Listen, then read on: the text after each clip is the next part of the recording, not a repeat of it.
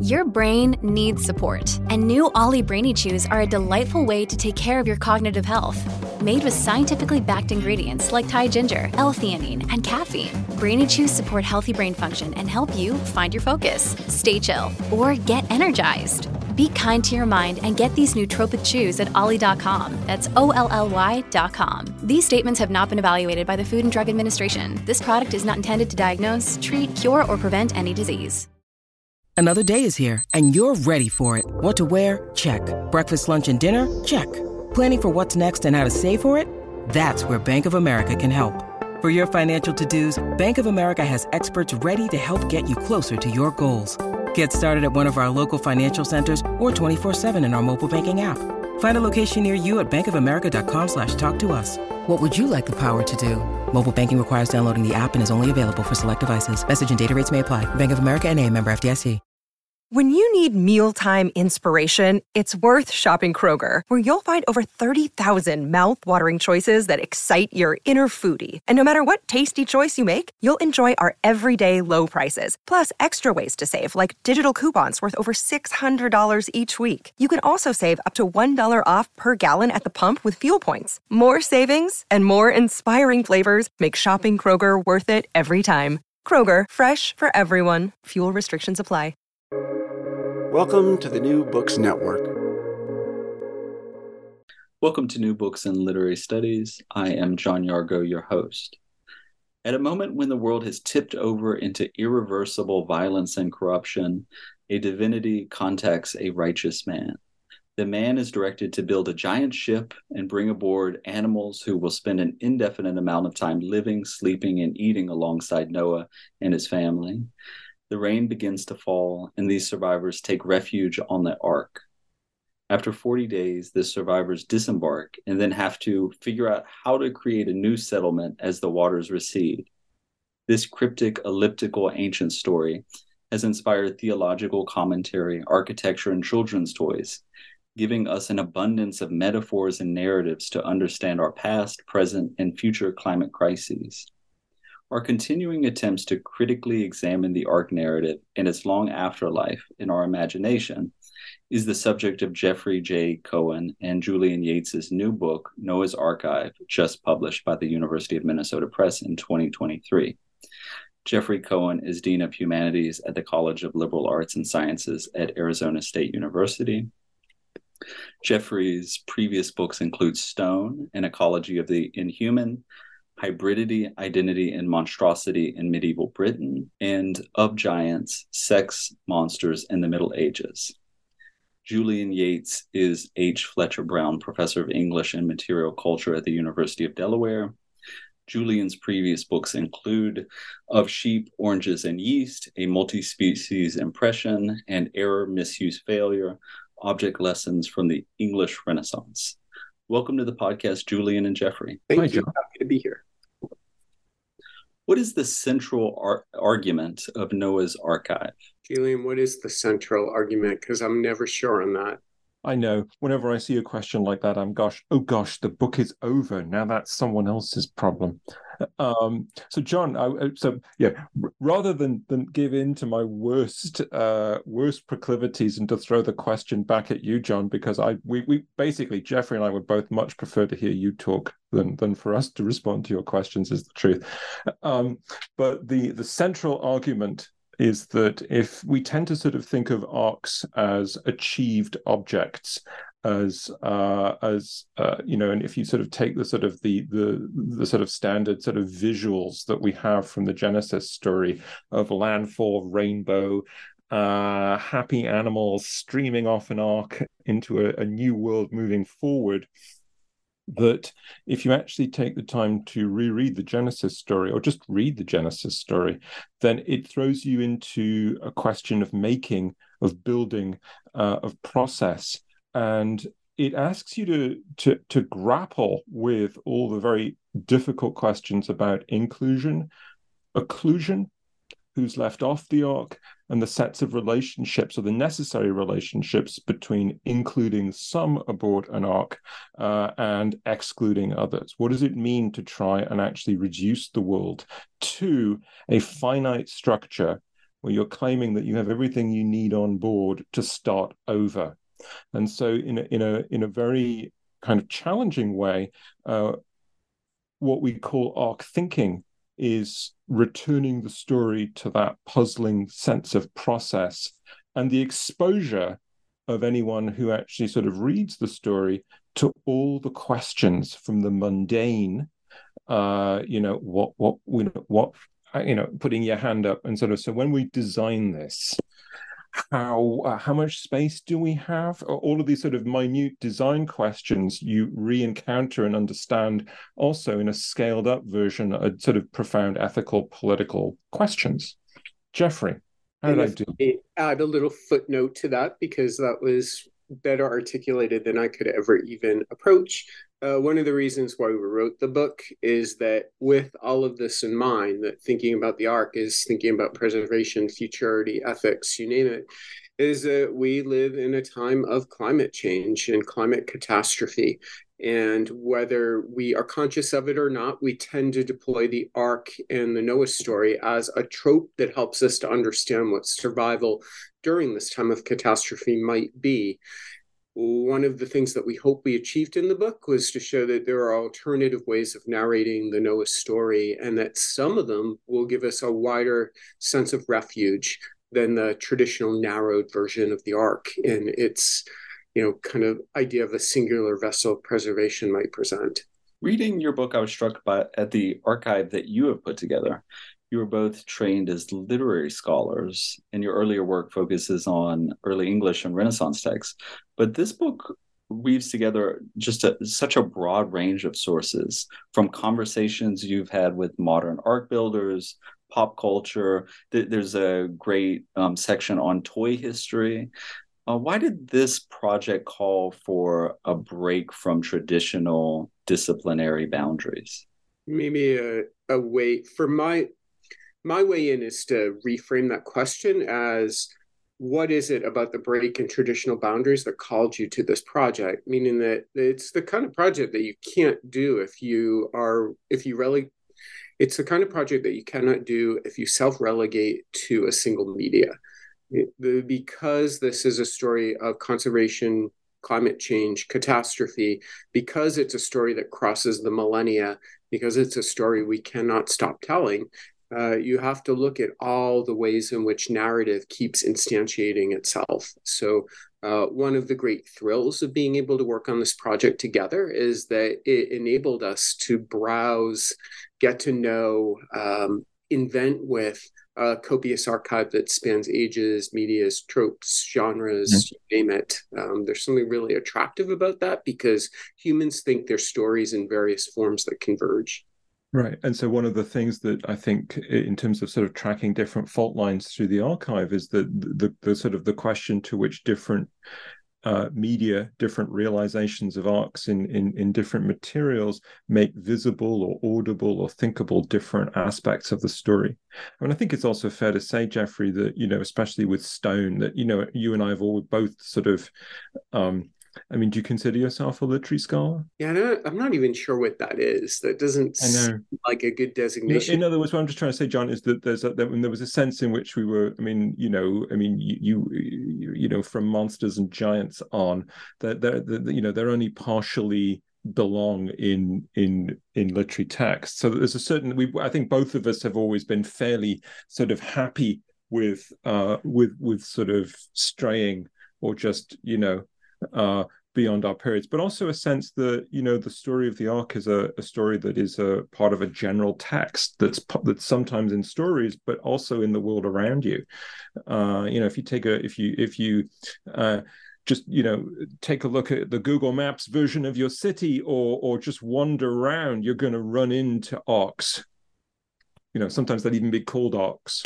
You know daycare centers mostly. Uh, um, um, church shops, right? Resale shops. You know, this sort of the ark becomes this sort of movable trope. So it's in the world, uh, part of our infrastructures. And that's really the kind of infrastructural approach to reading that we sort of cultivate.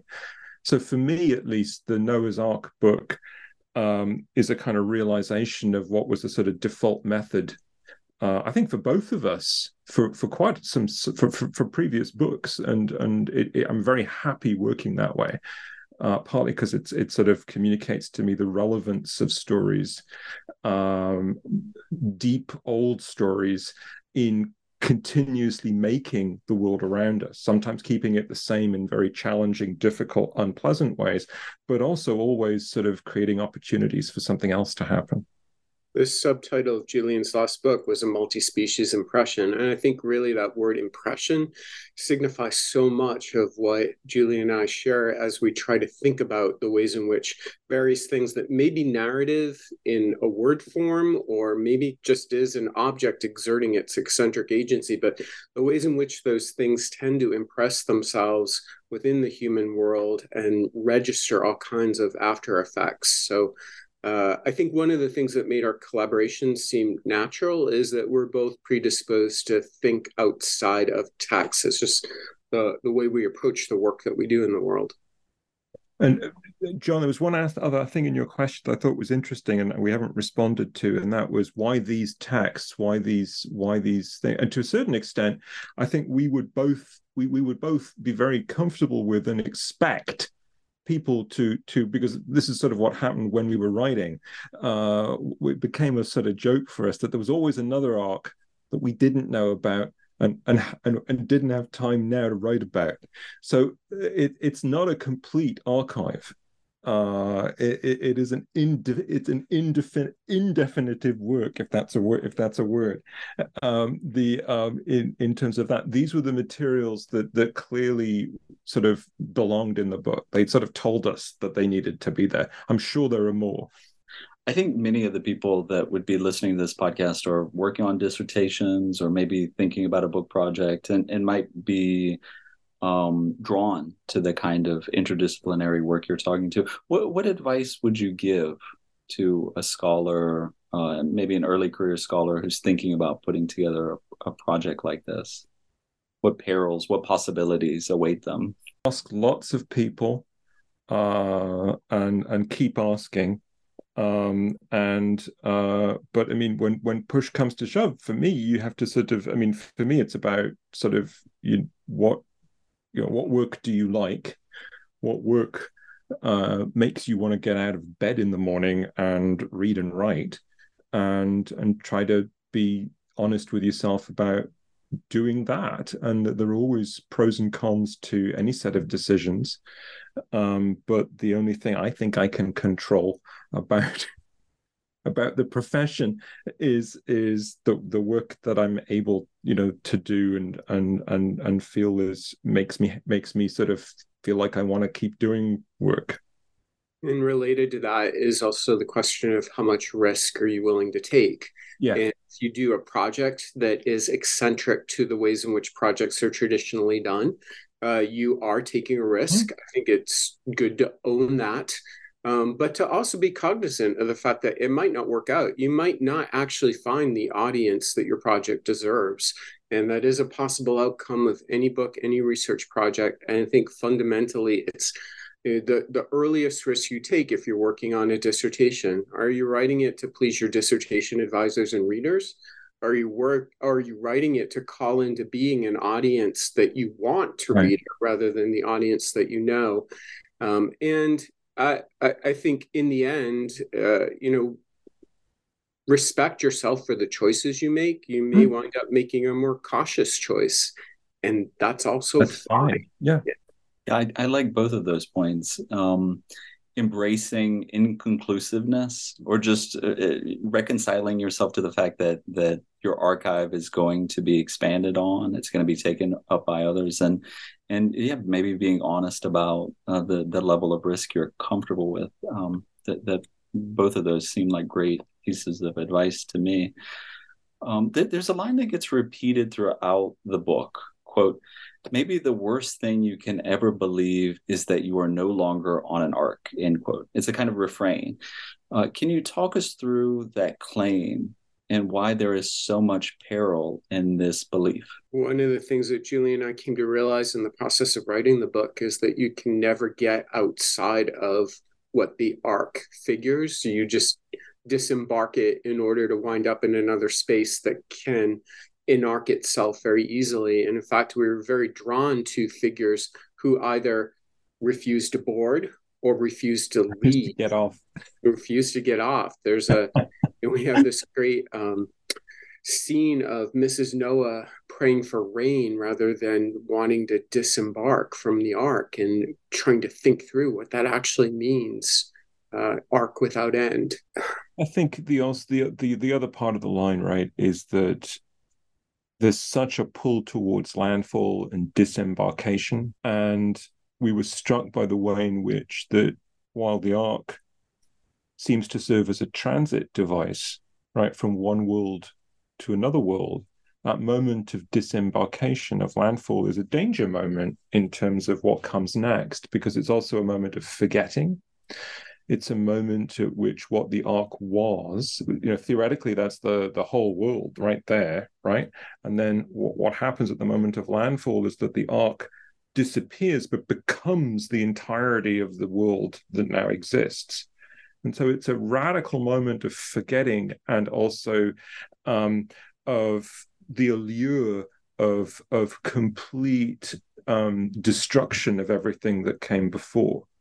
And so, on the one hand, the aspects of the story that, in other words, this is fiction that the inside of the structure can become completely synonymous with the, the outside, that there's no remainders, it's a complete restart, there's nothing left to remember. And so it's a foundation effect, or it's an attempt to try and create a new ground. So the ark is still there, even as you think you're not on it. Um, and so it's this this moment at which um, you know you, you sort of have to just put put your hand up and protest but the entire in other words if you buy into the narrative at that point of getting off it's like the allure because it's you know all the affect and emotion it's fun to get off. We want to get off. Everyone's getting off. You know it's like getting off a plane that you know everyone's off with the seatbelts. To hell with the the seatbelt sign. We're still taxiing. I want off. Um but with the ark the the the the the problem is that you actually have to believe that the outside no longer exists that everyone died. Uh, when in fact you know maybe not. Maybe there are whole other ways of being that your act of of exiting the ark and thinking that you're no longer on it is actually uh making impossible making unthinkable not seeing um, I, I also appreciate that you called that line a refrain because I, I think that is what it became for us, where, you know, the book has a certain iterative structure to it and yet keeps coming back to certain things that either we knew or we had to remind ourselves of. So, who first wrote that line? I have no idea. Maybe one of us said it to the other and we just wrote it down but we kept anchoring ourselves in that repetition of the line to remind ourselves that you know this is not um, this is not a book about arriving at a final destination and that, that's why the last section is called land fallings plural. Um, there there is no way off but there are many ways to advance into possible futures. Actually it's not plural it's just land falling dear. Is it? Yeah don't worry it's a gerund. Damn it, Julian! Now we have to go back and rewrite the book. No, no, no, it's no, fine. we have to make it coincide with my memory. is a process. It, it's something you you you um, you you want to get done with. Um, yeah, I mean it's a refrain because you you have to. It's you know it's it's um, there's so much work that goes into remembering to forget things, so you have to counter them by remembering to remember. That's, That's a good way to put it. Yeah, that's great. Uh, that I think really leads well into the next question, which is your second chapter titled "No More Rainbows." Um, r- reminds us that the the conclusion of the flood story is much less of a conclusion than we often remember. You examine what the rainbow means, which is not at all clear in either the source text or the various cultural moments that you reflect on as well as the questions raised by Noah's uh, post diluvian drunkenness and Ham's curse. W- what have been some of the interpretive cruxes in that part of the biblical story, the, the landfall? The disembarkation. And I, I think this goes back to what we were talking about a little bit earlier in the purpose of the book. So, you know, everyone knows the story of Noah and the ark from Genesis, except no one really knows it as it's in Genesis. And the assumption from all the mostly juvenile uh, retellings of it is that it ends with the rainbow, right? That's the moment of celebration. Hmm. That's the punctuation mark.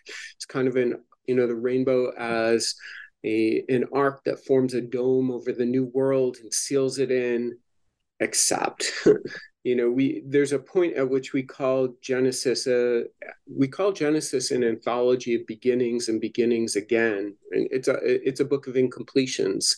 Uh, it's a spur to more stories.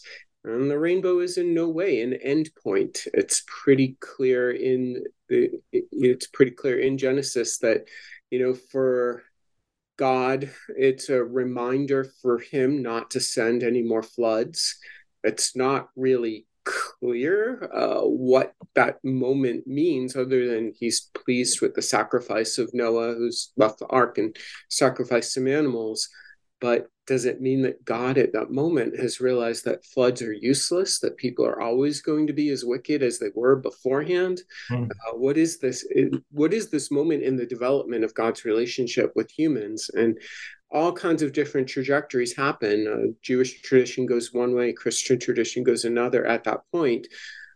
But our point is the story keeps unfolding long afterwards. Um, right. Noah lives a little. go very well. Yeah, I mean, maybe also one of the worst things that can happen is you outlive the heroic portion of your story. Noah, he's gone on just a bit too long, and in the last scene in a really humiliating series of circumstances. Yeah, one of the things that I learned from your book was the rabbinical interpretation that his drunkenness might have something to do with like the potency of soil after the flood. Is mm. that right?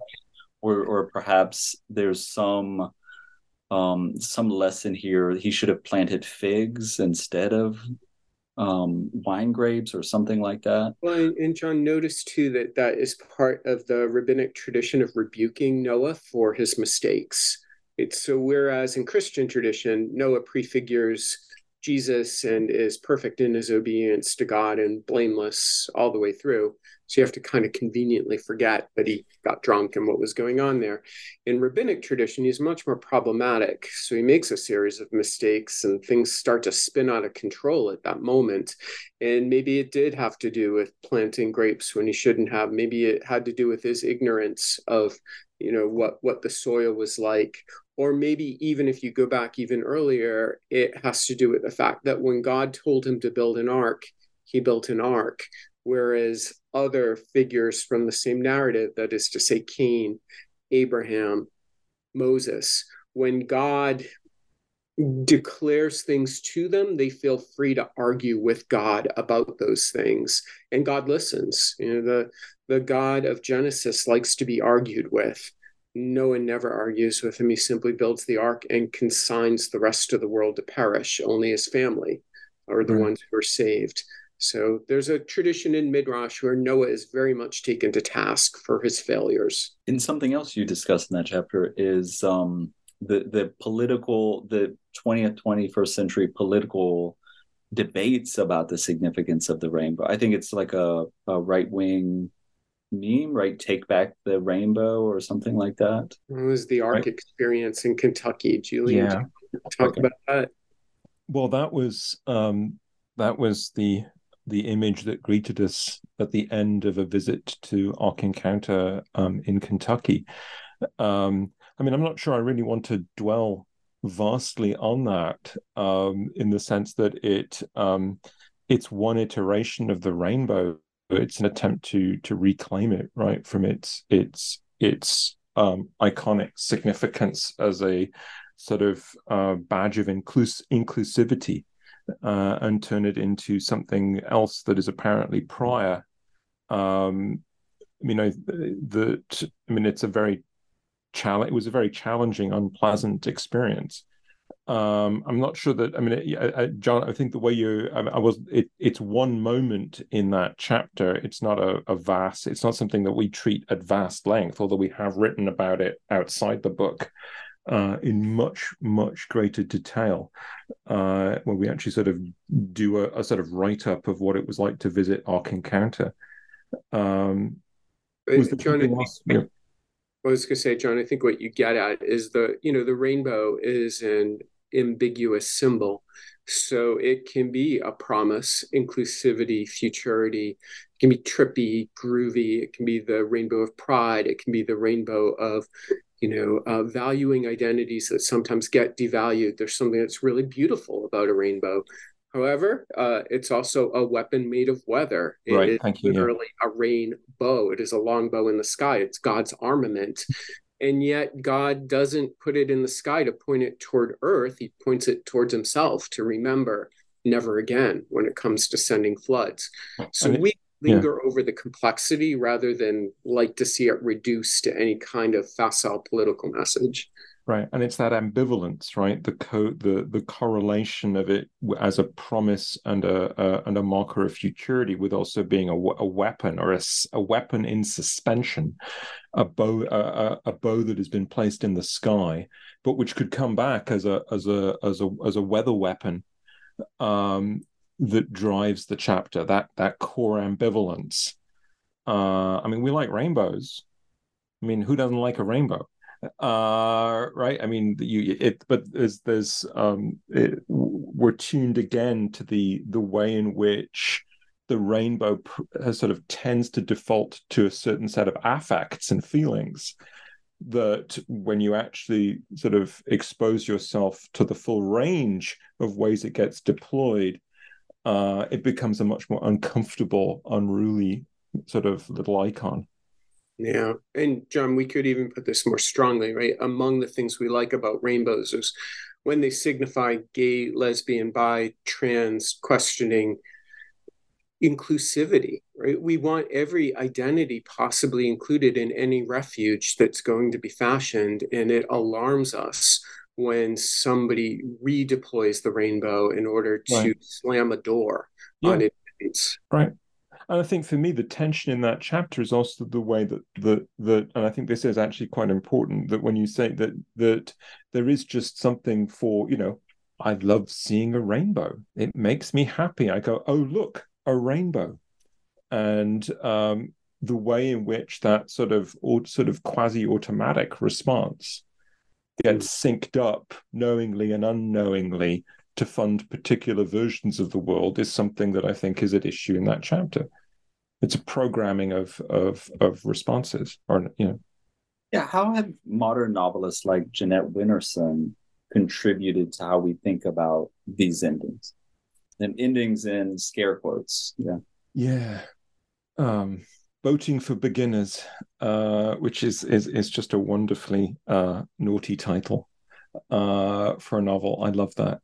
Um, um, I mean, I, I mean, it, I don't, I don't think of it as just Jeanette Winterson. I mean, Jeffrey, you should just, we should do collaborative overlap here, as it were, uh, instead of mutual or mutual interruption. Uh, because I don't think for us of that novel uh, is really that separate from a whole slew of texts that are, I mean, that are sort of written in the 1980s. Um, the uh, Not Wanted on the Voyage, um, and um, uh, Julian Barnes is more than 10 and a half chapters. Um, and even the sort of Jeanette Winterson's sort of earlier novel, um, The Oranges Are Not the Only Fruit. Um, the I mean, it seemed like at that moment there was a an interest in sort of opening the Genesis story and exposing it to uh, what a series of novelists could see as the narrative potential of, of sort of what's there and not there in the story. So that, um, um, I mean, that so there's in a kind of an explicitly archival uh, cast to the um, the uh, the um, their approach to to the story is. And Winterson, I think, is especially important to us because it was her playfulness that called to us. So there are plenty of uh, ark stories in which the ark becomes like this fascistic, horrible, horrible space Winterson just she doesn't have time for that. She really is just trying to multiply possibilities, open up the world, tell counter narratives, put as many stowaways as possible on the ark, tell as many other and differing stories, and just keep things in motion.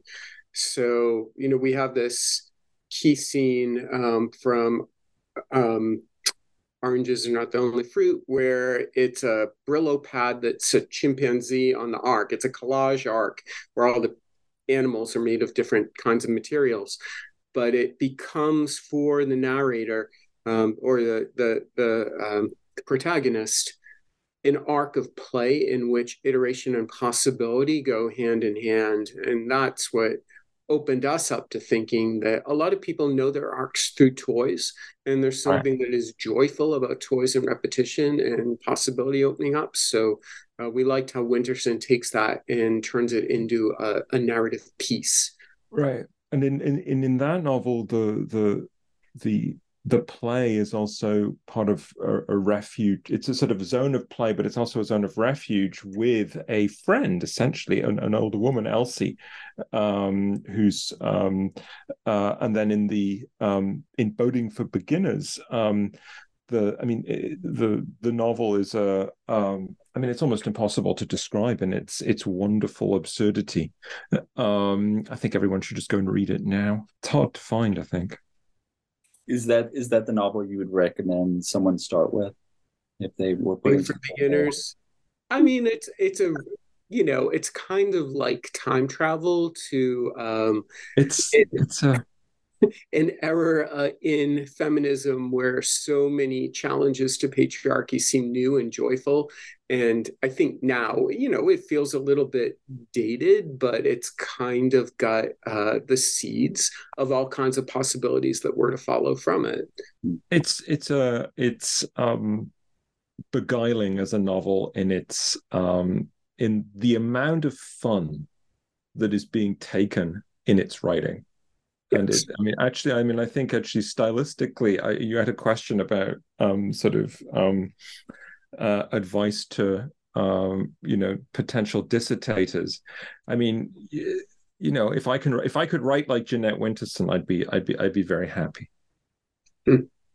Uh, you know, in, in an in academic, pro- I mean, there's a certain joy that's being taken in um, inhabiting a story trying to be faithful to a version of a story that you have in your head that you're trying to explore while also troping it as you're doing it. And i, mean it, it um it's it's uh oh, i mean the, the notion that you're going to turn noah into someone who was running a cruising business on the euphrates uh, river has just a certain amount of sort of mundane charm about it that it's hard to resist you, the idea that you would just, without explanation, have a little orange devil running around who's never fully explained in the story.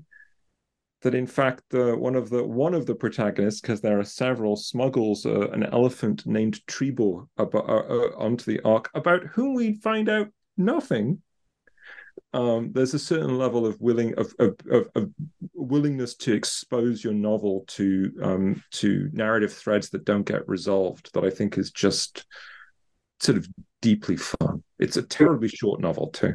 It is, and but Julian, I think what you're really emphasizing too is that we learned a lot from the text that we read yeah. about how to be um, properly respectful to the possibilities that they have and then try to enact that in our scholarship. And I'd say another fundamentally influential text that we grappled with early on was uh, Natalie Diaz's poem, It Was the Animals, which is about an ark gone mm. wrong and the ark as a fractured frame and how much it means to break it, to, right, to break that frame in order to imagine possibilities beyond, beyond the enclosure of the ark.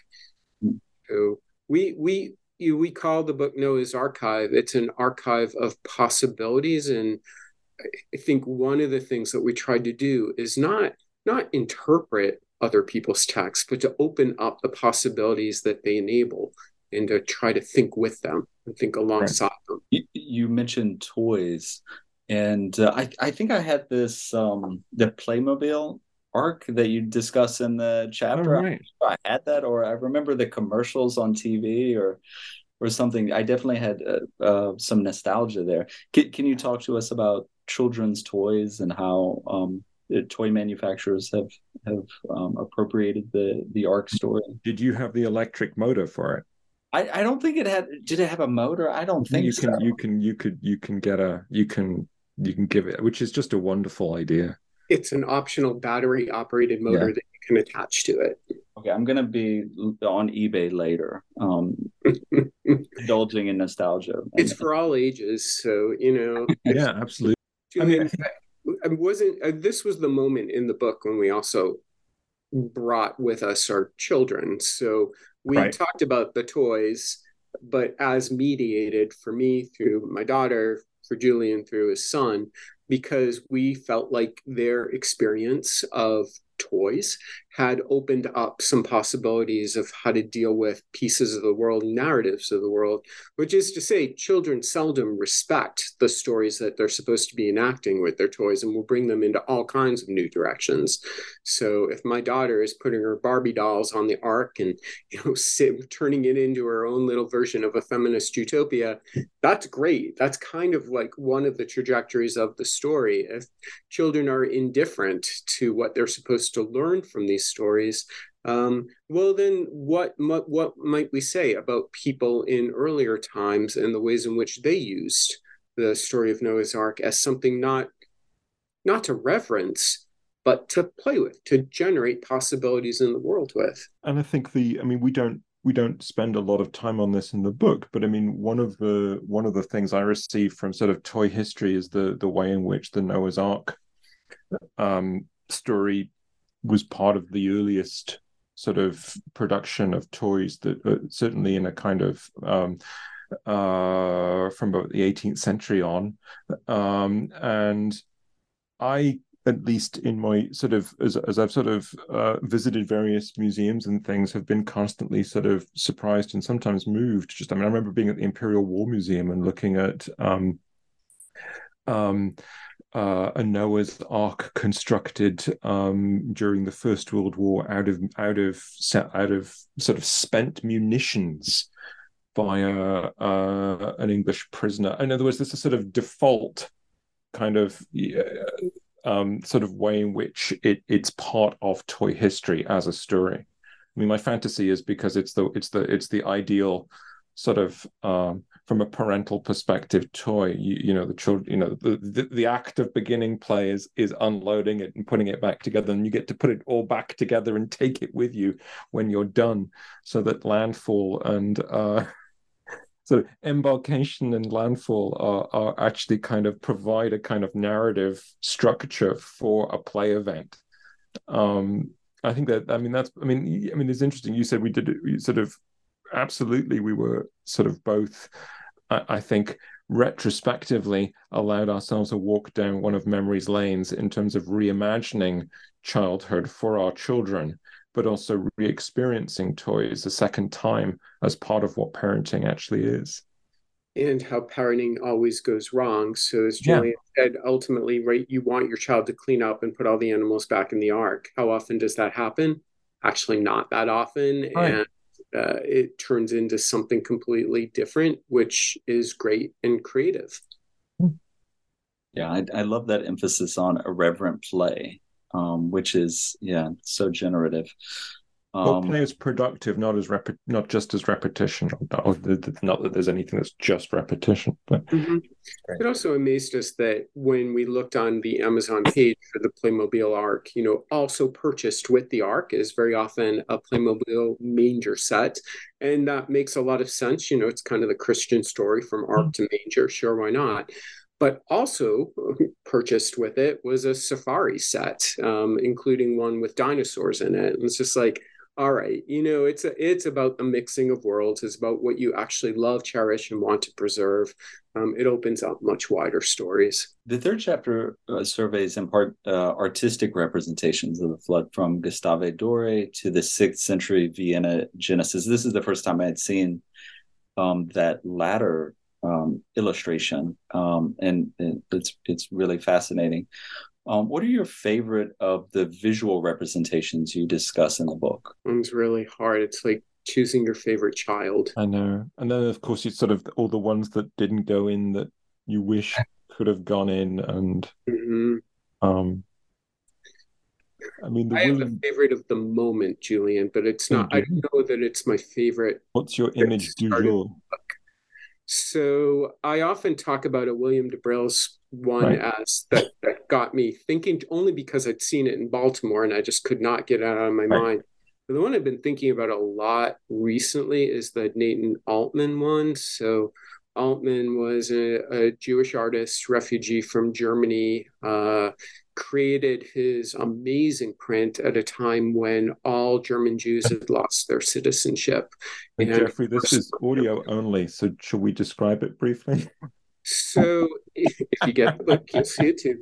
Um, it, it's a you're, you're, right. It is a beautiful picture of a dog baying up to the rain, and the rain is coming down like slashes.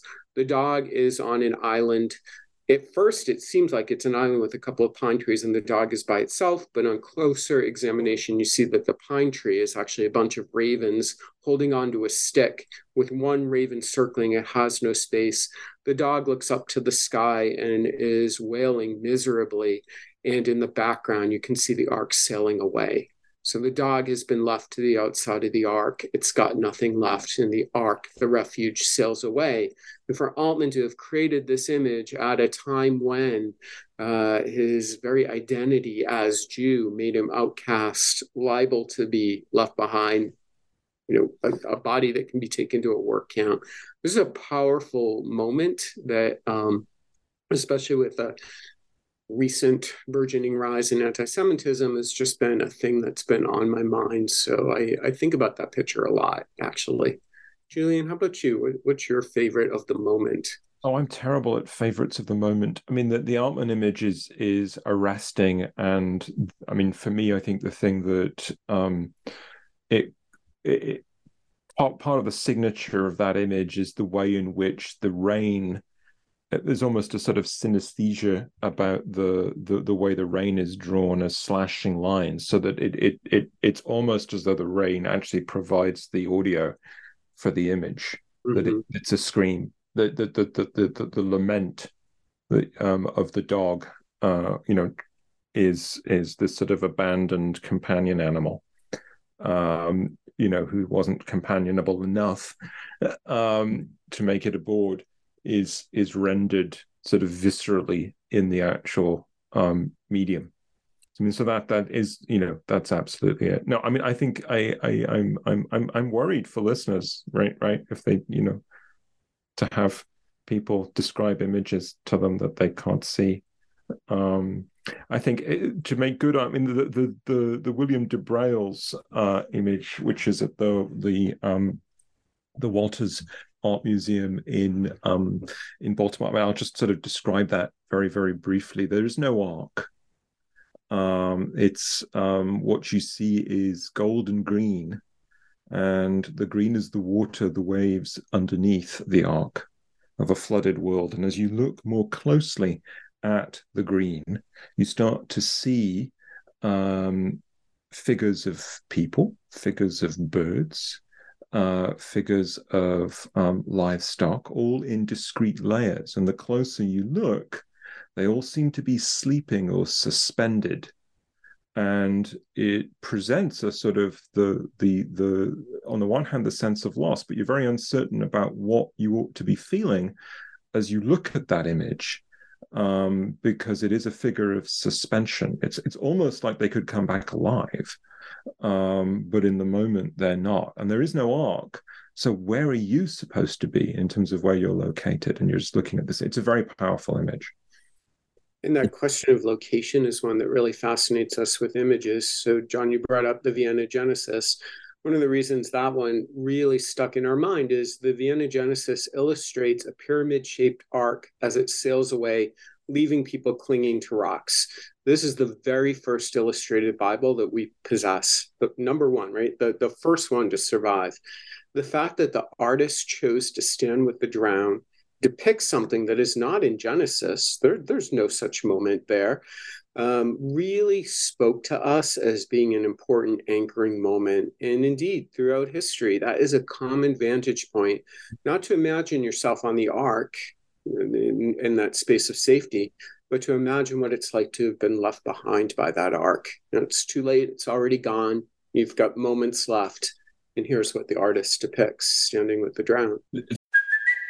It's Kaley Cuoco for Priceline. Ready to go to your happy place for a happy price? Well, why didn't you say so? Just download the Priceline app right now and save up to 60% on hotels. So, whether it's Cousin Kevin's Kazoo concert in Kansas City, go Kevin, or Becky's Bachelorette Bash in Bermuda, you never have to miss a trip ever again. So, download the Priceline app today. Your savings are waiting. Go to your happy place for a happy price. Go to your happy price, Priceline.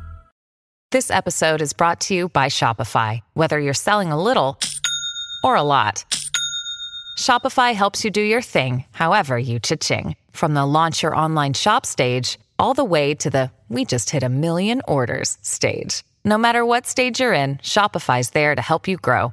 Sign up for a $1 per month trial period at shopify.com slash special offer, all lowercase. That's shopify.com slash special offer.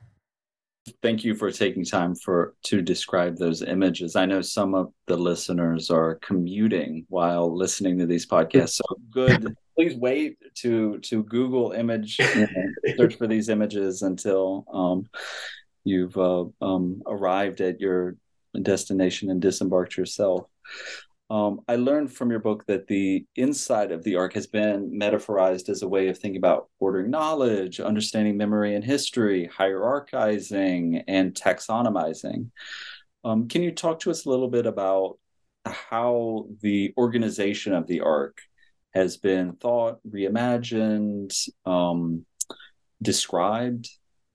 So Genesis gives very little information about what the inside of the ark is like. It seems to be maybe that it's three levels and we have a number of cubits, but we don't really have much more beyond that. And honestly, even the three levels, what does that mean? Can there be a bilge at the bottom? Is it three levels plus other possibilities?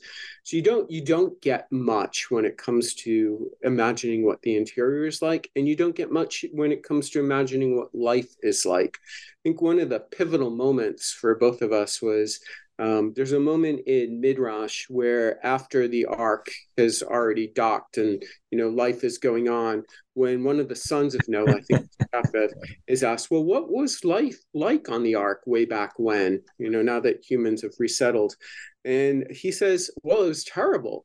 Uh, as soon as we were done feeding all the animals during the day, the nocturnal animals woke up. It was nothing but chores and cleaning. And in fact, you know, life on that ark was horrible. I'm glad to be out of it. It's not a thing that you ever imagine, especially because there's so many visualizations of tranquility, suspension, happiness, peace on the ark. Um, so you know, just figuring out how an ark works, I think, is such an invitation to the imagination. But you've got to make a choice. Is it going to be a utopia or a dystopia? Um, and throughout history, you know, people have gone each way. Um, there, there are as many different ways of conceptualizing the inside of the ark as there are permutations of the human imagination.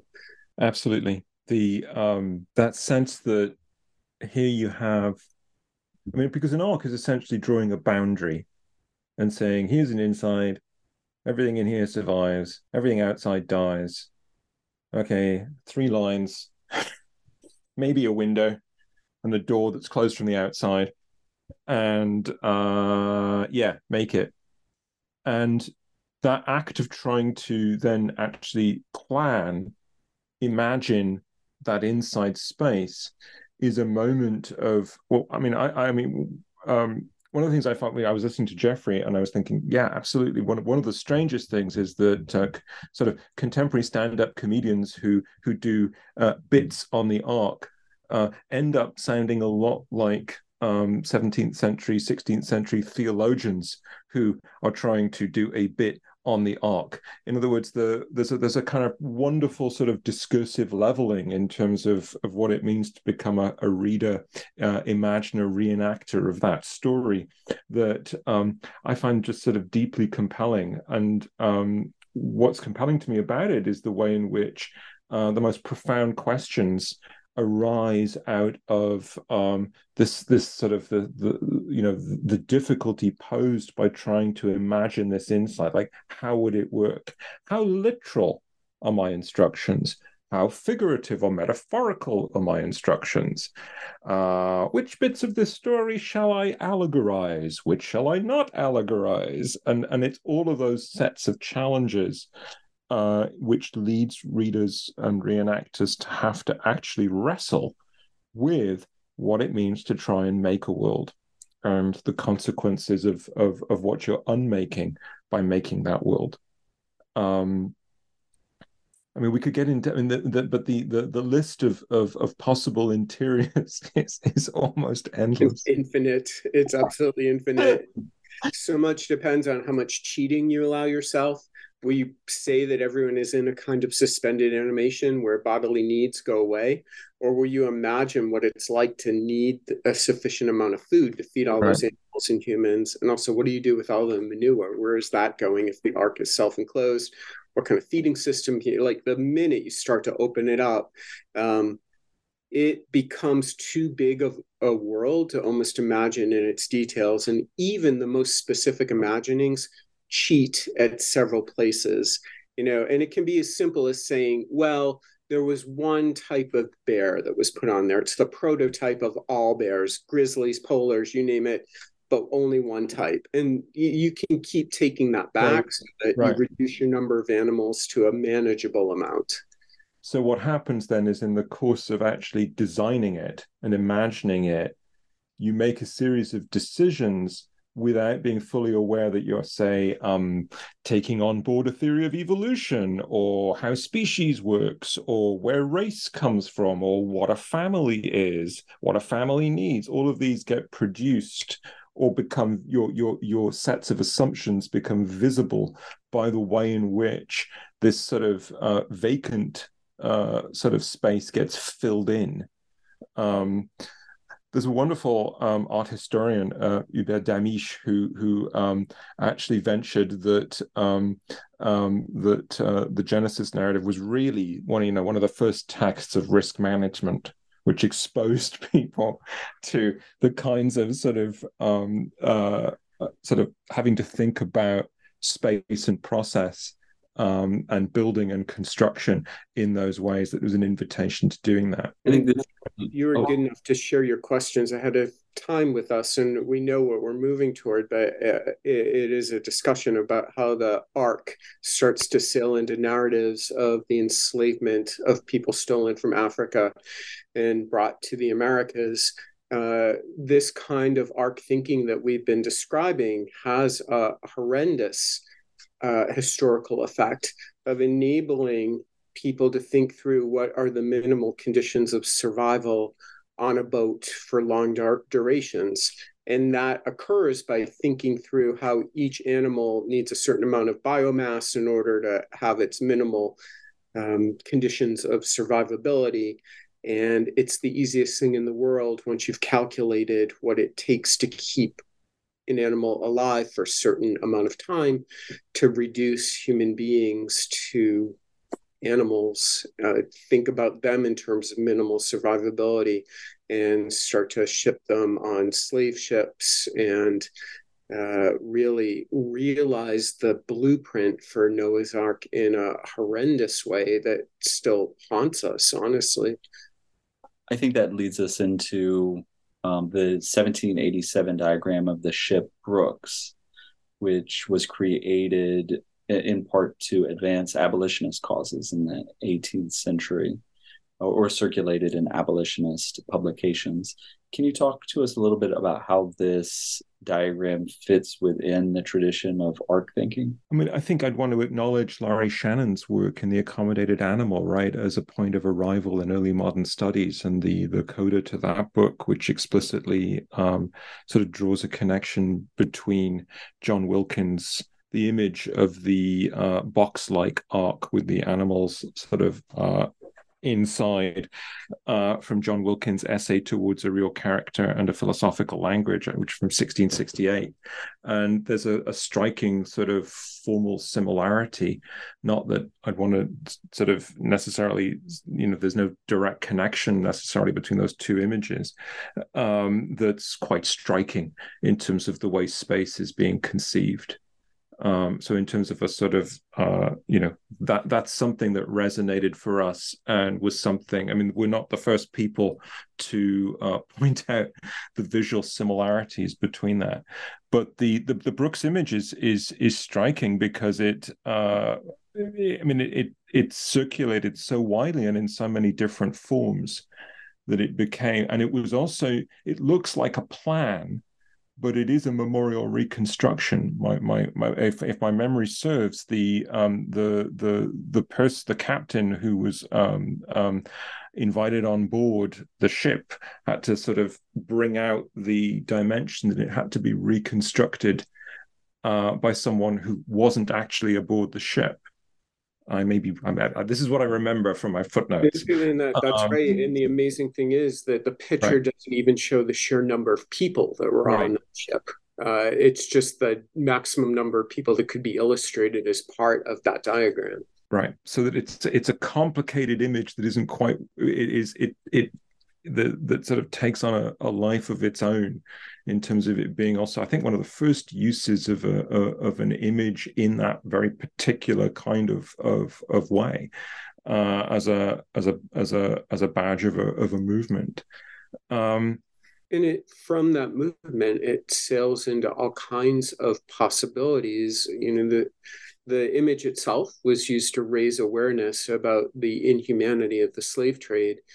Uh, one of our chapters explores the trail that the ark kind of sails through uh, much literature that had to do in the wake of uh, the Civil War and how, especially for Black authors in the United States, it became an ambivalent symbol, sometimes redemption, sometimes horror, but uh, the ark becomes laden with possibilities.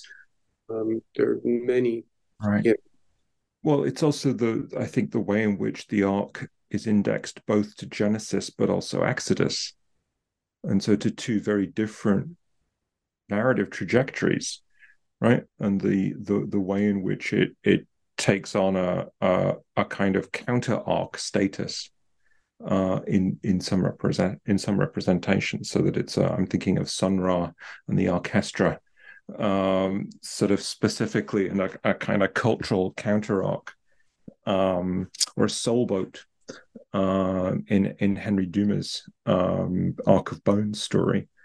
Um, but yeah, I mean, we, I mean, the the ark has uh, a kind of core constitutive, very important kind of role in African American literature, art, and culture, and and I think one of the things that that we felt was the that was just a profoundly important part of the um, and also speaking back i think to some of the programming the allegorical programming of the ark in the 16th 17th century.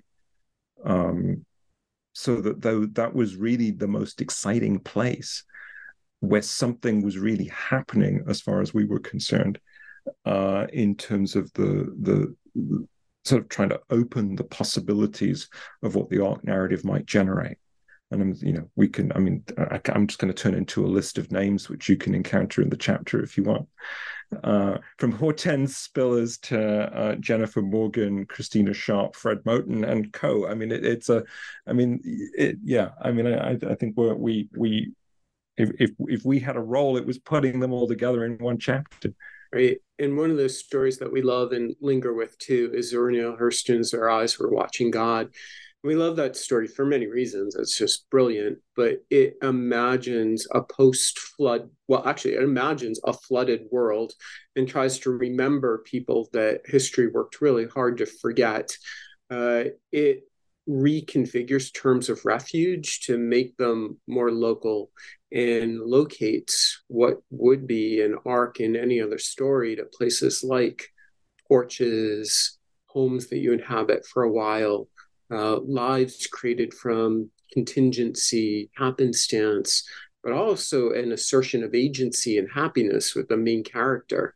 And there's a relentlessness to her that I think really makes that story work well as a counter narrative to um, to an ark story. But yeah, and it's also the sort of the way in which something profoundly productive comes out of out of something so horrid. It's great. Stowaways figure heavily in the book. Um, you conceptualize metaphor as a kind of stowaway. Uh, Methuselah, uh, woodworms, all stowaways. You argue that listening to stowaways can help decenter the human and it can remind us of the boundedness and uh, limitations of human centered narratives. Why might thinking of metaphors as a kind of stowaway allow us to see the ark story differently?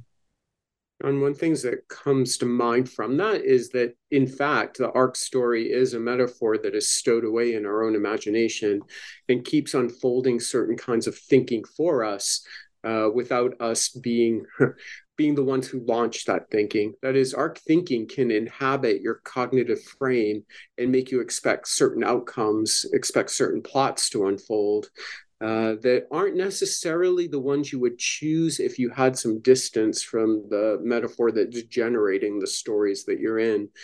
Um, we we love the idea of stowaways on the ark. It's the refusal to say that the ark is enough, and you're going to place aboard it all kinds of things that you would like to see saved, and also the kinds of things too that people will be surprised that wind up inside um, some of them will be plot devices, some will be actual human beings, like Shakespeare in his plays or frequent stowaways on Noah's Ark.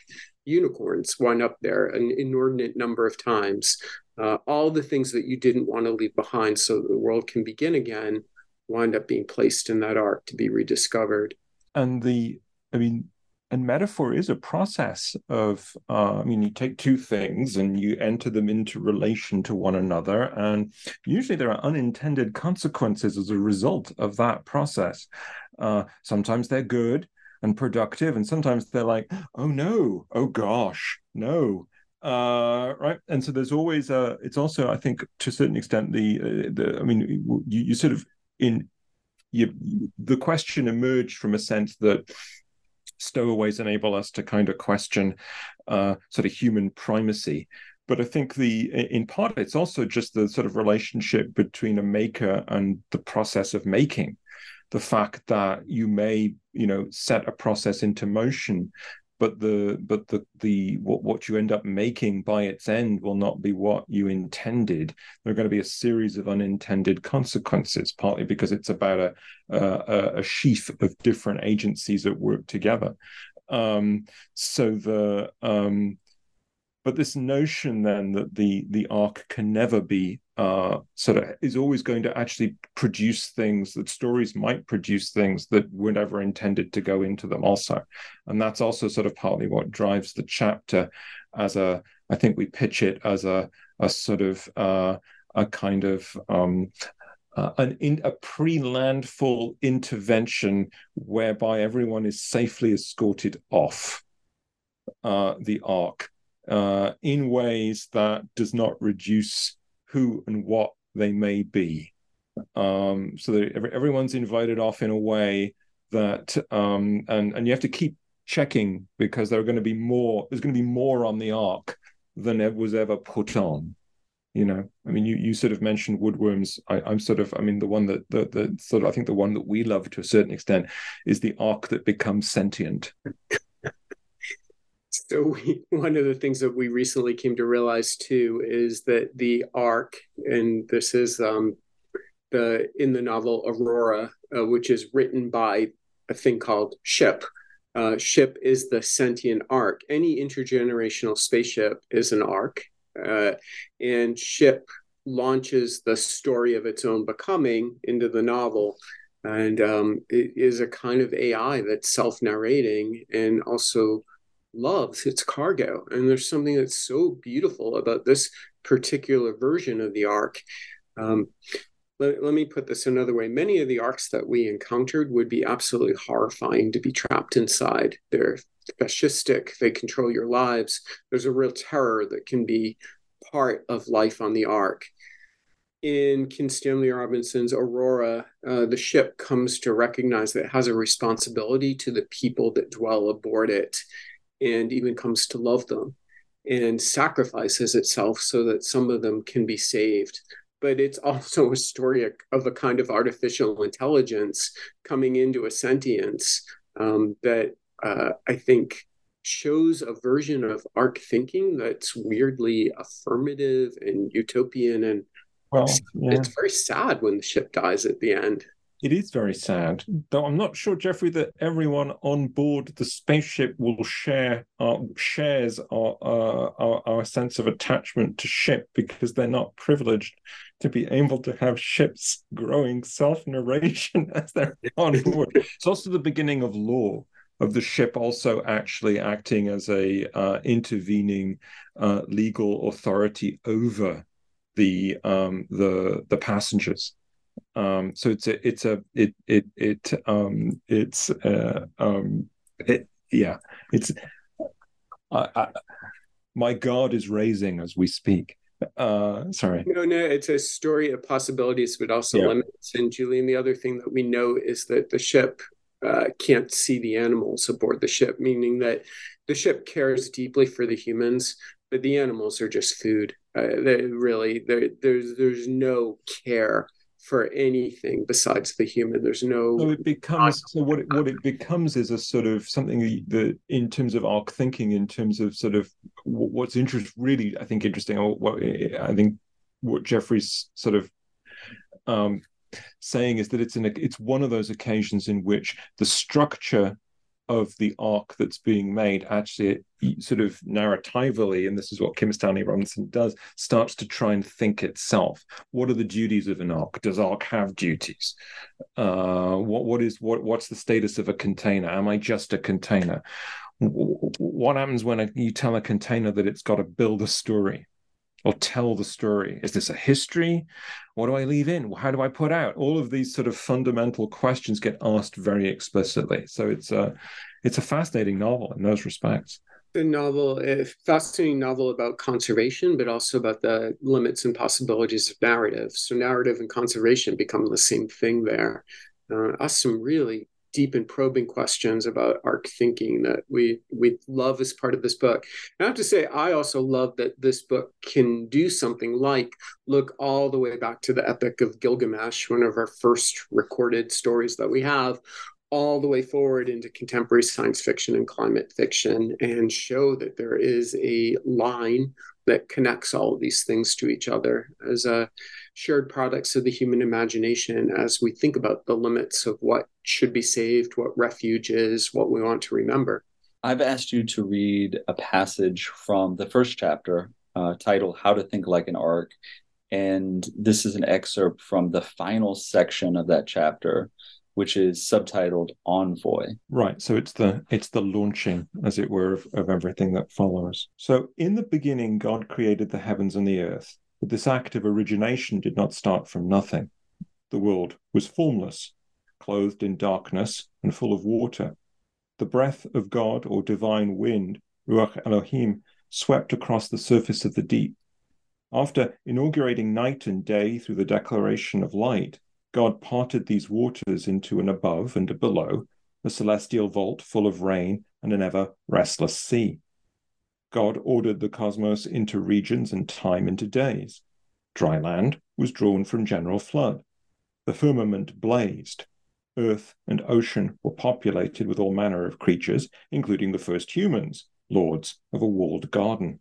The world was full of life, and it was good. God rested, the deepest rest. In the beginning of the beginning again, God opened the windows of the vault of heaven and unleashed the fountains of the deep drowning the still young world.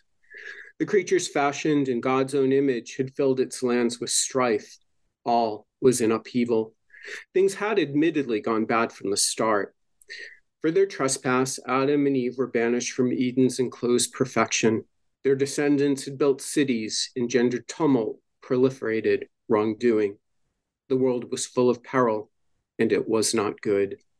As separated waters rushed into union, The force of flood obliterated the life that God had with such care fashioned, creatures that Adam had named and overseen. Yet, in an ark carefully constructed at God's command, obedient Noah preserved a representative selection of kin and beasts against the arrival of weather-borne catastrophe. After long months at sea, this meticulously curated archive came to rest atop a mountain. A new covenant was sealed with a rainbow, the promise of never again. Peace, doves, and olive branches, a second Genesis.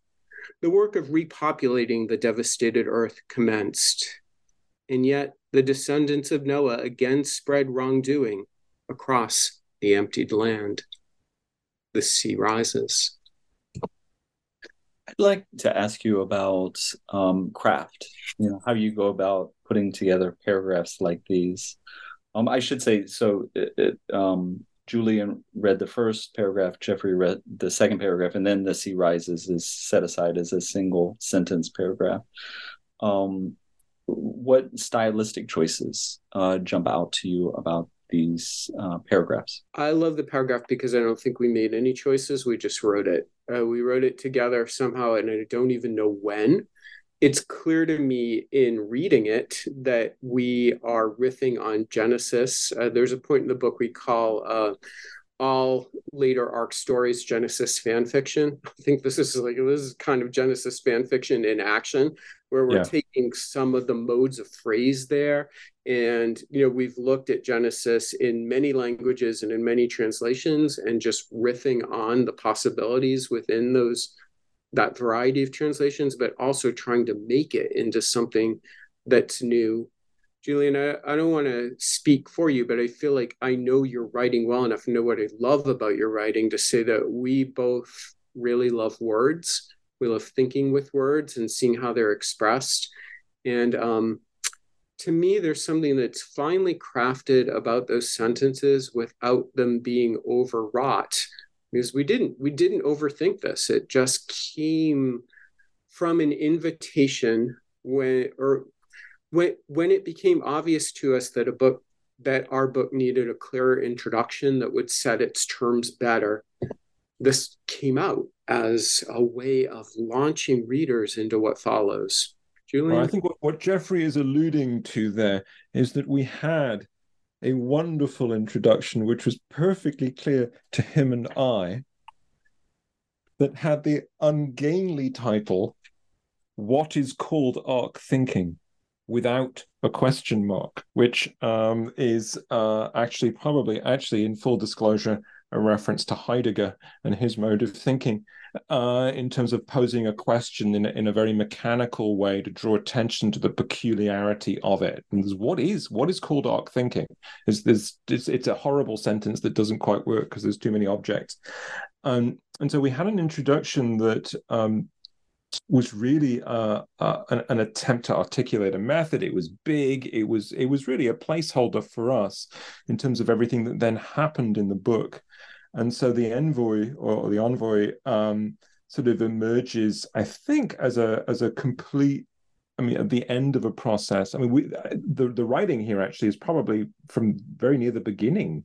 So a lot of it uh, of things we'd written, but it comes back in a completely different place doing a, very different job at the end here. So, um, in other words, we just wrote it is sort of true. Uh, it's like true of everything.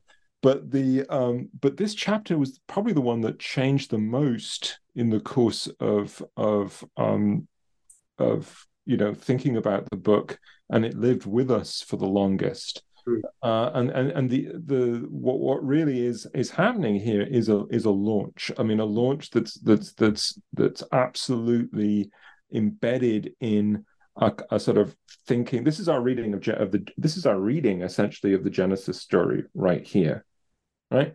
And the last paragraph, the sea rises, is a completely ambiguously con, uh, sort of te- in, in its in its temporality because you're in the Genesis story, but unfortunately you're also now uh, very now. Um, and um, and so that launches or a, sort of provides a kind of of of vantage point onto the chapters that follow. Um but yeah i mean you, you sort of whenever whenever we read whenever you read i think aloud a passage that you've worked on collaboratively with someone else i think the thing that i always love is that you hear echoes of what you think is your voice. And then in the moment that you're hearing the echo of that you're wondering if you're in fact hearing the echo of you remembering someone else's voice mm-hmm. uh, and it, it, it's a wonderfully um, sort of strange experience it is and it gets at uh, how much fun it was to write this yeah. book together and these just moments where things unfolded so beautifully there's plenty of struggle in writing any book and I think that first chapter, Julian just gave a great narration of that. That first chapter was a struggle, and we kept revising it. And you know, we're really grateful to our readers of that chapter. But the one thing that they always made clear is, all right, it does a lot of good work, but my God, it was so good to get beyond that chapter and into the actual book. And we recognize that if we not if we were not more welcoming we would not be launching the book sufficiently well. And so what we tried to do in especially in that envoy was to give a kind of a, a gliding way into the ARC project itself rather than to rather than to place impediments in front of any potential reader. What I see in these uh, paragraphs also is a very, and I guess this is echoing Genesis, a very direct style, um, really strong subjects and verbs, um, r- rather short sentences um, as as a as a choice. Um, yeah, I mean, uh, uh, and I I love the way you're you're rewriting this familiar story. Um, their descendants had built cities, engendered tumult. a great way to put it, engendered tumult. You know, uh, proliferated wrongdoing. Um, this book was collaboratively written um, and we've gestured towards uh, some of that work uh, in this conversation. Um, how did you decide to write this together, and uh, how was this project enriched by being a co-written project? The last time I tried to narrate this, I emphasized too much that we were in a whiskey bar, so I'm going to be silent here and let Julian give the completely sober narration of how this started. How did things start? Gosh, what a strange! Oh, it, it's a strange thing to remember. We we well, I mean, usually they start out of the ruins of something else. So we, I mean, but the the truth, but the to sort of give you a flavor of sort of, I think we we wrote the the book through through using Google Docs, um, and the thing I love about collaborative writing with Google Docs is it's rather like you get to believe that there are elves and they do make shoes.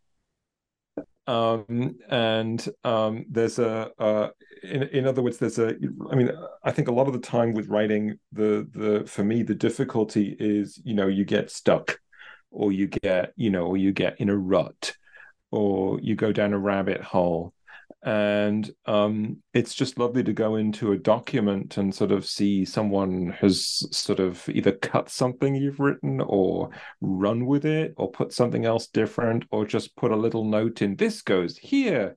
exclamation point or something like that.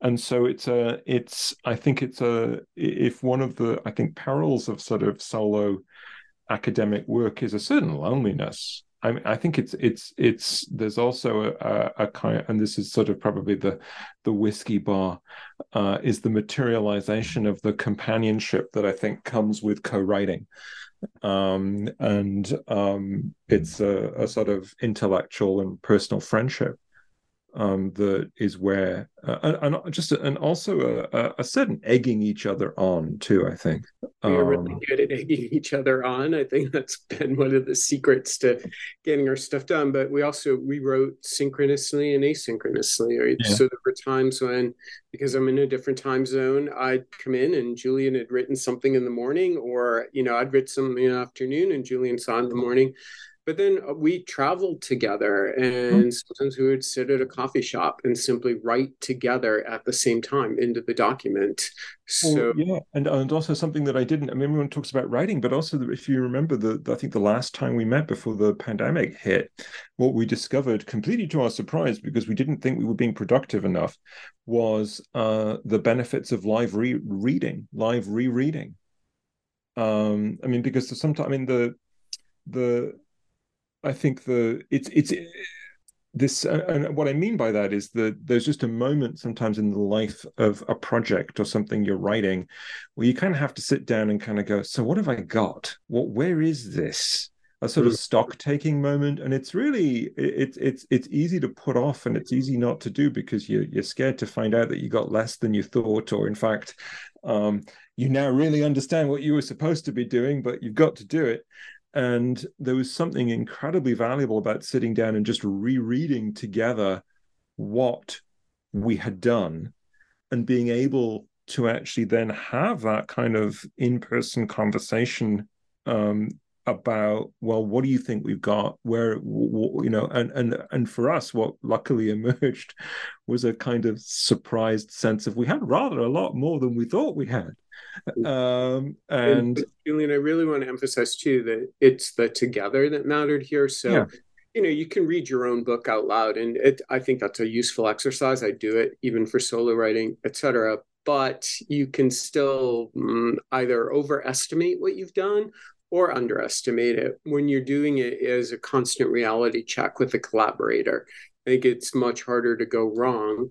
Uh, the other thing that I will say too is that I don't know that this book would be in the world if I had not done it as a collaboration with Julian. I mean, I during the time where we were working on this project, I took on a new job. I'm a university administrator at a really large state school, and my job is all consuming. And I think that if I were writing a project like this by myself, I would put it on the shelf and say, you know what, that is either for never or for that's for 10 years from now. Julian's my friend. I really enjoy his company and I really enjoyed showing up for this project. So it meant that this project was a haven and a refuge for me to be able to carve out some other part of my life where I could continue to do it. And that was especially true during the pandemic. But writing with someone is just um, so very different from the solitude of writing a project by yourself. And I think Julian and Julian and I are very lucky in that we're good friends. We really trust each other. Um, there's no we're very fortunate in Minnesota in University of Minnesota Press it, and, and Doug Armato. Supported uh, everything. Yeah. Yep. Yep, absolutely. To write for a good press where we'd both worked and to have that confidence that it would be accepted for what it was. Um, pretty powerful. Yeah, and we should shout out the to the University of Minnesota Press. You know, the the book is is amazingly well put together. The cover is awesome. Um, love the cover. Yeah. Yes. Um, in terms of collaboration, I suppose communication is really important as well. Um, in terms of, you know, maybe one author isn't going to be able to work on something until the end of the semester or something like that. Do you have uh, advice for people that might consider collaborating? Um, strategies you found useful in working together? I think every different. I mean, I think one thing I would say, having I think we both collaborated with with with quite a few people in various ways, uh, in terms of writing and editing, and I think part of it would be to to realize that every relationship is going to be different and that what worked with one person might not work with another. And you really really have to um, work through resistances early on. I think if you remember jeffrey the very first time we went somewhere to frostburg and the first live writing we did together we had to have a, a series of conversations about pronoun use right? Because i think i i was resisting using we initially. And i had to i had to get comfortable work. I mean, the wonderful thing I always joke is sort of like, you know, the great thing about collaborative writing is that when you use we, it's actually a valid reference as opposed to a catachresis. It's, it's a, it, you know, because there are two of you. So you actually are a unit. So it's a valid reference, uh, which is which is very nice, rather than a kind of false inclusivity. Um, and um, so the but but that actually that has to get created. You have to feel comfortable. And, and sometimes you have to check back in. Are we actually comfortable being the subject of that sentence and what that sentence is doing? Because that sentence is also sort of the book as a whole. Jeffrey what would you want to say? Yeah i would want to say that it's the trust that really matters. So mm-hmm. julie and i do not ever work in a document with track changes each person has carte blanche to do what they want and you know there's a conversation sometimes about here's what i did what do you think about this most of the time it was I love it, but sometimes it was, well, I loved what was there. And can we talk about this?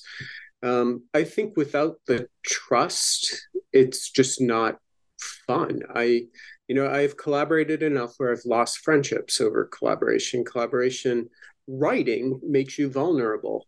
Mm. Um, and I think if both collaborators can recognize that vulnerability and be honest with each other and like show up emotionally as well as intellectually, uh, then it's hard for the collaboration to go wrong. That's also really important too to be able to tell your collaborator when you can't show up for a while or Absolutely. when they need to right. carry something for a while and it all circles back. That's great advice, I think. And, and just to, to backtrack with the we, you mean uh, using we as uh, two authors, m- multiple authors on a project? As know, a it, yeah, right. It's a, we, yeah, kind of coercive. Like, of course, you agree. Well, no, I mean, it's not necessarily. I mean, it's a, it, yeah. I mean, in, in other, I'm thinking about Stan. Yeah, there's a there's a there's a, there's an, uh, a a large conversation that you can track in in um uh about the the the sort of consequences of pronoun use in academic prose and i think that's that's actually really so i mean part of it is the sort of the the question like you right can sometimes really default to uh, a kind of false inclusivity because you're positing the other person as you're actually forcing them. And it's, it's a very powerful technique and, and we both use it to an extent. But we right is a certain uh, uh various people te- you know in terms of temperament have a, have a and for, for mean, in also in terms of standpoint theory the the kind of there's a kind of false uh inclusivity that we can generate. Um so there's something kind of wonderfully mundane about it actually being no it really is we.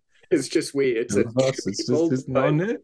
yeah but but also it's two people but if you'd like to be part of our we yeah.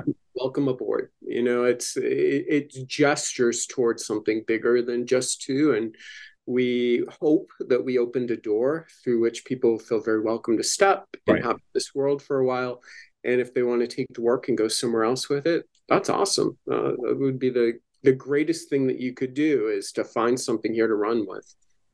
Okay this is great. I love talking about um, style and academic writing and, and things like the discussion about we as individual writers, what are your um, your values as stylists? Uh, do you have practices or habits that you found helpful? Julian, I feel like you helped me to overcome my most self-destructive habits when it comes to writing, meaning that for me, writing is a little too um, of much of an ascetic practice of just like getting down to it and staying with the writing. And you know even my last book that i wrote before this solitary book stone and ecology of the inhuman i overwrote that by 30,000 words because I, i'm so obsessive that i can do that. I severely injured my shoulder by being at my laptop too long and putting all my weight on it. Like there was too much um, solitariness that was in that. By writing with someone else and someone who has a, a joy in writing it helped me to move beyond the obsessiveness that I think uh, too often motivates some of the writing I do and to open up the world a little bit. Um, I think overwriting is just a peril if you're on your own. I mean, I, I mean, my, I mean, it, um, it, it just, it's, it's what you do. Um, and, um, uh, I, I mean, I play lots of games as a writer, uh, just in terms of sort of, you know, um, I sort of feel like um, I'm happiest when I'm I'm happiest when the chapter goes linear in the meaning that you've got your you've got an introduction, you've launched it. So, for example, that um, the um, anyway, I, I won't. I, sorry, I was going to refer back. Um, uh, so uh, I realize I'm referring back to the, the the passage that we didn't read. that we would have read, but never mind. You may have to re-edit this.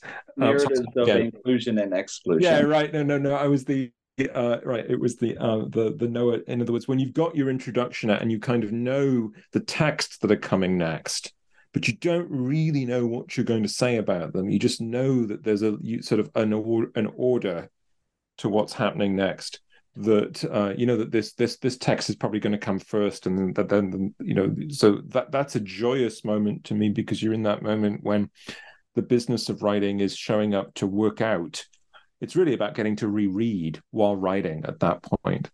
Um, but the um, I don't I don't know. I always think it's a miracle every day I get up and write something.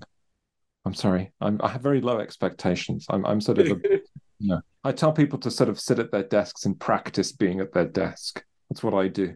And eventually I'll get so bored playing solitaire or finding things not to do that I'll actually write something and then I won't remember I've written it and I'll be very pleased. So, So much I, I wrote something. I. I, I wrote something today. Yeah. And Julian, I don't know, do you do you write in a journal or keep a notebook or anything like that? No, I'm too lazy for that. See, I because I'm too obsessive, I do jot things down in a notebook that I always carry with me, and I I feel like if I can't put something into words, I can't understand it for myself. Um, but that can be taken to an extreme sometimes. I I remind myself that the life of the mind will kill you if you let it. I mean, there's a You way in which it can just become too much. I don't. I tell them I don't keep a journal. What I do do, and this is actually something that we did very early. It was like the first. Remember when we drew the book, Yes. right? And the um, uh, I'll I'll I'll keep. I I, I find my, my problem with journals is that they're books, and I just never go back and reread what I've said. Uh, so it's like I can put. I've, I found stuff when I did try to do that years ago. It's like that was a great idea. 20 years have passed and I've not revisited that page because it, it, it just never happens. So I do Yeah. I, I do sort of keep things lying on my desk and they might be there for like, you know, a decade or something, staring me at, staring me in the face. But we actually did draw the book as a kind of mutual uh parallel play uh note making exercise. And We- Julian, did we do that in a whiskey bar or not? We did do it in a whiskey Okay, bar. so I there- don't think whiskey was being consumed. Uh, the not that I'm against whiskey, I just don't think we were having whiskey there. It's just um, Oh, we were sitting in a whiskey bar drinking water, as I recall. Yes, yeah, that's right. That's And um, it was fun to even diagram the book. So diagramming the Yeah. book was imagining a project that we might embark upon together. And a lot of the book we actually wrote is contained in that diagram, and a lot in that diagram had to be discarded because it was not the book that we wrote. I'm, I'm uh, I do want to circle back to something you said, uh, Jeffrey, uh, that the life of the mind will kill you. Just as I, You let it. what's that? Sorry. If you let it. If you let it i mean that is something to keep in mind for sure for sure um and um hopefully some listeners can adopt some of these strategies for Yeah. making an academic life livable for sure Well, and, and the one other thing that I'll say too is that, you know, Julian talked about uh, having a, like, I, I don't have a journal where it's a dear diary. I have a, I always have a notebook that I can write things down. And I redo that not so that I can go back and reread them. In fact, I seldom do that. I do it so I can get it out of my head. It's really important for me to be able to put those things somewhere else so that they don't have the grasp on my brain that they would otherwise have. And sometimes I do go back to them, or sometimes I'm drawing a picture or a diagram, or I'm using the act of writing in a book uh, to liberate the kinds of thought that I can't do if I'm typing at a computer, which I find incredibly tedious. But writing on paper seems to open up my creativity in a way that um, a computer screen just doesn't. and i think that's a great practice as well drawing the book together or you know trying to establish some kind of well, we drew an ark. sorry We drew an ark. Family. We drew an ark with escape pods, as I recall, Yeah. and bodies in the water, and mapped out all kinds of crazy possibilities for arks. do you still have it In fact, we took a picture of it and then we sent it to Doug Armato at University of Minnesota Press, and we're like, "We're writing a book. Are you interested?" It's really just that picture, and all hail Doug. He's like, "It sounds intriguing." It, it, this probably the the the the um the notes are probably uh belong to that that aspect of book writing where it's it's uh authors get overly fond of certain parts of their books. And and the the, the big the big disappointment is the how disappointing they prove to others. Oh uh, well there's that expression uh kill your darlings or whatever. Oh yes yes yes. It says samuel johnson. I think Is it it's more Samuel vicious than that. Yeah. Um yeah. Um okay.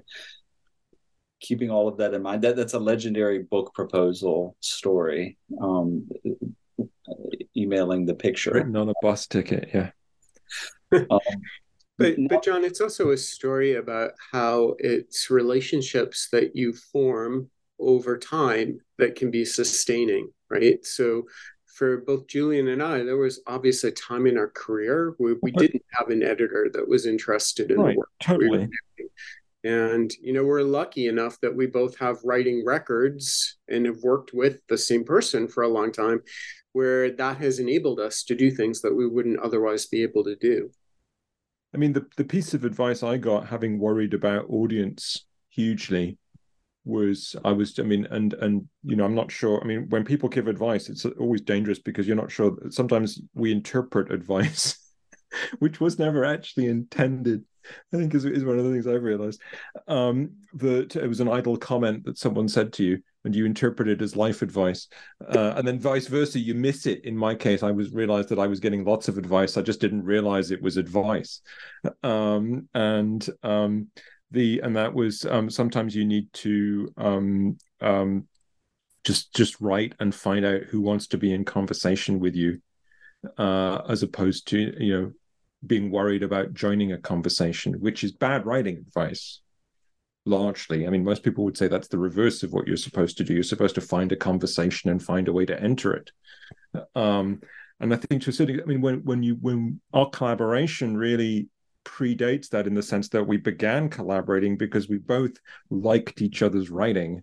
And it started out of a good eight year period of simply having liked each other's writing and sharing the same spaces um, and um, working out whether we liked each other as people or just liked each other's writing, right? It's, it's a misrecognition sometimes. And um, and then that turned into running a seminar together at the Shakespeare Association of America, and then uh, co editing a book of essays that tried to reimagine what a very inclusive, time bound, occasion specific uh, group of essays would look like that was very different from a, a kind of sort of um, uh, sort of edited book collection or something like that. And um, and then that turned into us supporting each other through uh, uh, through stone and then of sheep oranges and yeast mm-hmm. and realizing that we had this other project that we wanted to do together so it's a very long it, it evolved it, it wasn't a uh, you know we're going to start co-writing it was actually very late in you know comparative you know very recent development mm-hmm. and it does tell a story that i think it's easy to lose track of now in a so many universities value productivity. Humanities productivity works differently. It takes a long time to do a project that really matters. Uh, Noah's Arkive has what eight years of work probably ultimately behind it. Anyway, yeah. a very a very long 2015, something like that. 2014. Yeah. So um but I think it would not it would not be the same project if we had rushed through it. It took the time that it needed, and there's no other way to describe it. So now that Noah's Arkive is out in the world, um, what what are you turning your attention to? Is there a scholarly project that you that you're at work on, a course that you're developing, um, or or maybe a hobby uh, outside of academia that you want to dedicate more time to? I'm going to track down my two children who just haven't seen me in eight years, and I think they're living some. No, I'm trying to. Re- I I am not really dedicated to uh, more scholarly projects at this point. I, a You're running my, a small country. a lot of my energy is going into university administration, so I'm. Um, John, I would say if there's a project that I'm putting time in right now, it is working with other people who care about the future and the vitality of the humanities in the United States at a time of great peril. So I've been trying to do that level of work rather than writing. Um, Julian, how about you? Well, I'm, I'm, I mean, we're, I mean, what, I mean, you catch us at a, at a, at a fascinating moment in a collaborative relationship because, to a certain extent, the book is done and has been done for a while. So our relationship is evolving as friendship and also as a kind of open question as to whether we'll do something together again, which I hope we will. Uh, but what that will be, yeah. who knows? Yeah, no, no, no, no, no, no, We no, don't no. know what it is, but I'm sure there is something. But the good thing about being friends, Julian, is that right. we don't have to know what that something is. Absolutely. Right? Yeah. And, and and the other thing is sometimes it, the, the the bittersweet part of a collaboration is that you realize that it's over. Um, and so ending this book was a lot of fun, but also a heartache in that sense because it it um, it, it marked the end of of writing together. Mm-hmm. Uh, of making something, and then you look at it, and it's oh gosh, it's a book. Gosh, it's so much less exciting than it was. Um, and the um, I, I'm I'm in the early days of of of um, of uh, a a very uh, uh, of a project that I hope by the end will seem less strange than it is about Shakespeare and political speech and about strange odd references to Shakespeare plays and political movements that um, look like they are going that they refer to performances, but actually are just part and parcel of an extended kind of ongoing political protest.